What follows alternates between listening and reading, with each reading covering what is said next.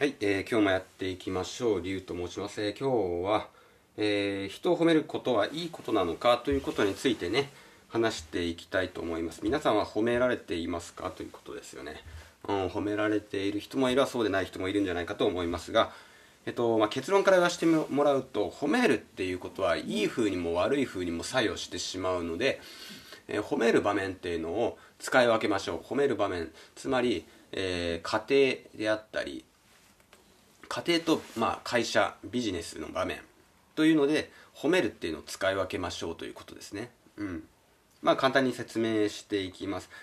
えー、これ、まあ、今回 3, 3本立てで説明してるけど褒めることで相手を動かすことができるということ。2番目が褒めることは相手を奴隷にする行為であるということ。3番目じゃあどういうふうに、えー、どういう場合に褒めればいいのかということを説明していきたいと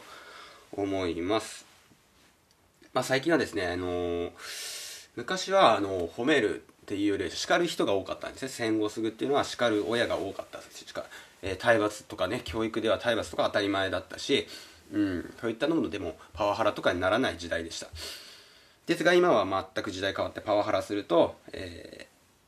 ー、すぐ訴えられるので教師とかも、えー、職を奪われるそんな時代ですよね。で、えー、それに伴って、まあ、褒めるという育て方によって褒めるという動機づけによって相手を動かす子供を動かして育てていく親っていうのは結構増えてます。でもこれがいいことなのかということは、えー、どうかということですね。いいことかどうかは分かんないよということですね、うん、結論から言うと良くないです。褒める。子供を褒めることは良くない、うん、これはちょっと知識不足かなというところですね。親の知識不足があるなというところですね。褒めてる親がいるとしたら。うん。ということで、えー、まず、えー、人を動かすということですね。褒めるということで相手を動かすことができるということ。これは、えー、人を動かすという著書で有名なカーネギー、え、の言葉ですね。で人を動かすには相手を褒められ褒めなければいけないということを、え、本書では、え、結構語られています。それは、え、どういうことかというと、相手に重要感を持たせることができるわけですね。え、褒めることによって。例えば上司から指示を受けるときにこれは誰にでもできる仕事なんだが君やってくれないかと言われたとしまするじゃないですかそれよりもそれじゃちょっとやる気出ないと。じゃあこれは君にしかできない。重要な仕事なんだ。よろしくお願いしますと。そういうふうに頼まれたら相手にとってはなんか嬉しいじゃないですか。自分が重要人物に思えて、えー、自分おだてまあおだてられてるだけなんですけど、えー、すごいなんか重要人物のように思えてきてじゃあ頑張りますみたいなね。言ってしまうということ。で往々にしてあるということで、まあ、人間って誰でもなんですけど、まあ、SNS でも何でもそうですが承認欲求というのを認められたいという欲求を持ってるじゃないですか。で常に他人から認められたいとか評価評判よくさなりたいっていうのを持ってるんですよ。誰でも、うん、それはもう原始時代から誰でも持ってるそういったそその方が生きやすいからですね。人間として、うん、でその欲求にアプローチ直でアプローチするのが褒めるという行為だからえ、人っていうのはすごくそれで突き動かされるということですね。で例えば身近な例で言うとトイレにいつもきれいに使っていただきありがとうございますっていう張り紙がバンって目の前に貼られてることってよくあるんです。よ壁に。まあ時々あるかな。うん。っていう行為も相手をおだててるんですよねそれは、うん、ありがとうございますって感謝して相手を褒める。いつもきれいに使ってくれてありがとうということでああまた汚さないでやってやろうかみたいなね。うん。うん、別にあなたに言ってるわけじゃないんですけど実際は、うん、みんなにそれもう張り紙してるだけなんですけどなんかそういう気にさせられてしまうみたいな。それで綺麗にトイレが綺麗に使われるっていうね、うん、あれ作った人はやっぱり、ね、こういうのね知識があって頭がいい人なんだろうなと思います。最初に思いついた人はね。でつまりそういった褒めることで相手はねその人の期待に応えようとするということ。ただトイレにね汚すな。汚すなよ。びっくりマークみたいな書いてあったらさ、うん、逆に汚してやろうかみたいな、うん、もう振りまいてやろうかみたいな。そんなそんな気持ちになる人も出てくるわけですよ、うん、相手からね押し付けられたら反発しますからね。なので、えー、相手をまずね立たせてあげておだてるという声が人を動かすという行為そのものなんだということですね。まずこれが第一点。で次ですね。次が褒めることは相手を奴隷にする行為になるということ、うん、さっきと真逆のことを言ってるんですがこれは「え嫌われる勇気」っていう著書を出している有名なねアルフレッド・アドラーさんによると褒めることは相手の承認欲求をむやみに刺激する行為であり人間を承認欲求の奴隷にしてしまうと言ってるわけですね。これどういうことかっていうと、えーまあ、さっき言ったようにね褒めることは相手の期待に応える相手は、えー、褒めることで相手はその期待に応えようとするわけですよね。その人の期待に応える。その結果その人は自分の人生ではなく他人の人生を生きることになってしまうんですよ。例えば例を挙げると親がですね自分の子供に対して偏差値の高い大学に入ってほしいと。で将来は大手企業や、えー、公務員官僚になってほしいみたいなそういうふうにエリートコース進んで進んでほしいみたいな。そう思う親って結構やっぱいるじゃないですか。いまだに全然多いと思います。自分のだって自分の子供がえー、ね偏差値の低いヤンキーがばっかりいる、ね、高校とかに行ったりですよ。その後結局ろくな仕事もしないで、えー、危険な仕事とかね、うん、命を削るような仕事をするっていうのは親としては望ましくない。どっちかというとね。できればどんな親でもですよ。どんな例えば水商売をやっていたりする親とかでも子供がいい大学に行っていい、えー、企業に勤めるいい会社に勤める安定した会社に勤めて幸せになるっていうのは絶対嬉しいじゃないですか。どんな親でもそう思うんですよそれは、うん、上流階級の親でも、えー、最下層にいる親でも子供が上っていくことっていうのは嬉しいことなんですよね。うん。でこれはですねあのそのためにですね褒める教育をしたとするじゃないですか。うん。親だから勉強しろって言うんじゃなくてあすごいねもっと勉強しようってみたいな、うん、いい点数取ったねみたいな、うん、でそれで、まあ、子供がどんどん勉強するようになりましたと。褒め教育によってね。でそれによって承認欲求が満たされていくわけですよ。子供は勉強することであの親の希望を満たせる。それがもう自分の希望のようにも思えてきてどんどんどんどん勉強するようになったとするじゃないですか。しかしね子供がやってることって親の言ってることに従ってるだけなんですね、うん、さっき言った人を動かすっていうことなんですよ。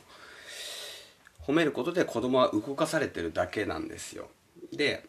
まあ、子供が最終的に全てのその願いを叶えて親の願望を叶えて大企業に勤めました。ってなった時にこれは自分の人生じゃないっていうことにようやく気づくわけですよ。うん。途中から薄々気づく子供っていうのもドロップアウトしていくんですけど要は自分の人生を生きたいと思った自分の本当に好きなことを仕事にしたいとか自分の才能を伸ばしたいと思った時にこれは違うってなるわけ。でなんで要は相手の褒めることに従うことによって自分の人生を生きることはできないし相手もその人の人生を自分の人生になぞらえちゃうわけ。破壊しちゃう行為なのね。だからお互いのために良くないわけ。それは。親にとっては要は子供の人生を生きてしまうんですよ。親は。親はじもう子供のことばっかり教育ママになってしまうと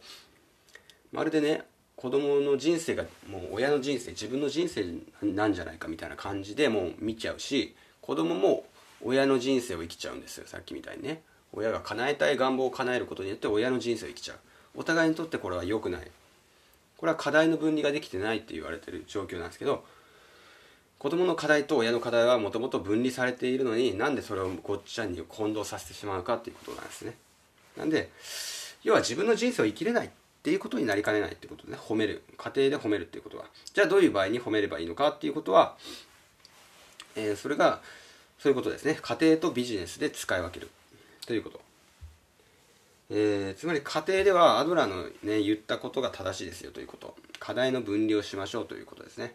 まあ、相手のねやりたいことっていうのは干渉しないでやりたいことをやらせましょうということですね、うん、たとえそれがどういう結果になろうとも相手の言うと、えー、相手の言う通りじゃなくて自分のね、えー、思っていることに従って生きれば結局後悔することってないんですよね。失敗しても成功しても自分の人生を生きているってことには変わりないので。で、えー、まあ親は親の人生を生きて子供は子供の人生を生きましょうということですね。で、えー、まあ世の中のね人の多くが亡くなる間際に何を言って死んでいくかっていうことが、えー、海外のねまあ、これは看護師が出した統計なんですけど、まあ、自分の人生をね生きなかったことに後悔すると言われてます。ほとんどの人がね自分の人生他人の人生を生きて自分の人生を生きなかったことを後悔するらしいですね。要は挑戦するってことをしなかった。周りに恥ずかしいとかかっこ悪いとか言われるのを恐れて自分が挑戦しなかったことだって言われてますね。うん。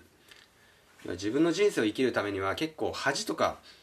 えー、かっこ悪いとかねそういったのを壁を越えないといけないところ時ってあるんですよ。例えば、えー、本当は僕はバンドマンがしたかったんだ。っていう人が、えー、大学に入って就職間際にね俺はバンドマンをやるって言われたら周りの生徒からも笑われるし親からも反対されるわけじゃないですか。それを押し切った時に初めて自分の人生を生きる挑戦するっていうことになるわけ。だからそれは後悔しない選択ですよっていうことでですね。うん。でえー、なのでそういうことですね。で一方会社ではですねえー、会社ってのはその、うん、全員が全員同僚とさフルコミットするわけじゃないんですよ。えっ、ー、とまあ課題の分離っていうのは基本的にできているわけ。会社の同僚の言うことで人生変えられるってことってまずないんですよ。相手がね上司であろうと相手の部下の人生を変えるほどの影響力っていうのは基本持ってない。割り切った大人の社会なので。要はまあ褒める上司って結構いると思うんですけどそういったのを別にそういったのは別にそれはそれで正しいということですね。うん。短期的に人を動かすためなら褒めてもいいよっていうこと、うん、ビジネスの世界っていうのはもう1分1秒争うものなので、えー、それで動かすぐらいいいじゃないかということ、うん、そこはまあまあまあまあまあそこはね包み込んであげましょうということですね、うん、悪いことじゃないですよと、うん、なんであのー、相手がね褒める会社で褒められたからって言ってその人の期待に応えるような人生っていうのを生きるわけじゃない。だから後々後悔することもないですよということですね。家庭とは違います。家庭ほど密着してないですよって相手に、うん、なんで別に褒めるぐらいはいいですよかってね。褒めるたり褒められたりね。ということでまとめとしてはそうですね。僕もね時々上司に褒められることがあります。それは上司っていうのはまあ僕みたいな小さい企業に勤めている人でも上司っていうのはあるある程度上に立場に立ったら多分そうなんでしょうけどある程度勉強はすると思うんですよ。人を動かすためのね。こういった人を動かすという本も読んでる可能性は高いですし上司であればね。そういった、えー、どうするどうすればマネジメントできるか部下たちをまとめることができるかということには常に考えていると思うんですよ。どんな人でもね。上司で、えー、役職に就いた人ならね。課長とか部長とかそういった立場の人ならねマネジメントを学ぶと思います。ということはイコール褒めることの重要性ってのはもう確実に学んでるわけですよ。だから上司っていうのは褒める人が多いです。でまあ僕も褒められることはあるんですけどまあもともと僕はそういったのを知っているので要は褒めるっていうことがイコール下心っていうふうに考えてしまうタイプなんで基本的に僕は褒められても喜ぶタイプではありません。要は内向的な人って基本的に内向的な人っていうのは褒められてもあまり喜ばない人が多いと思います。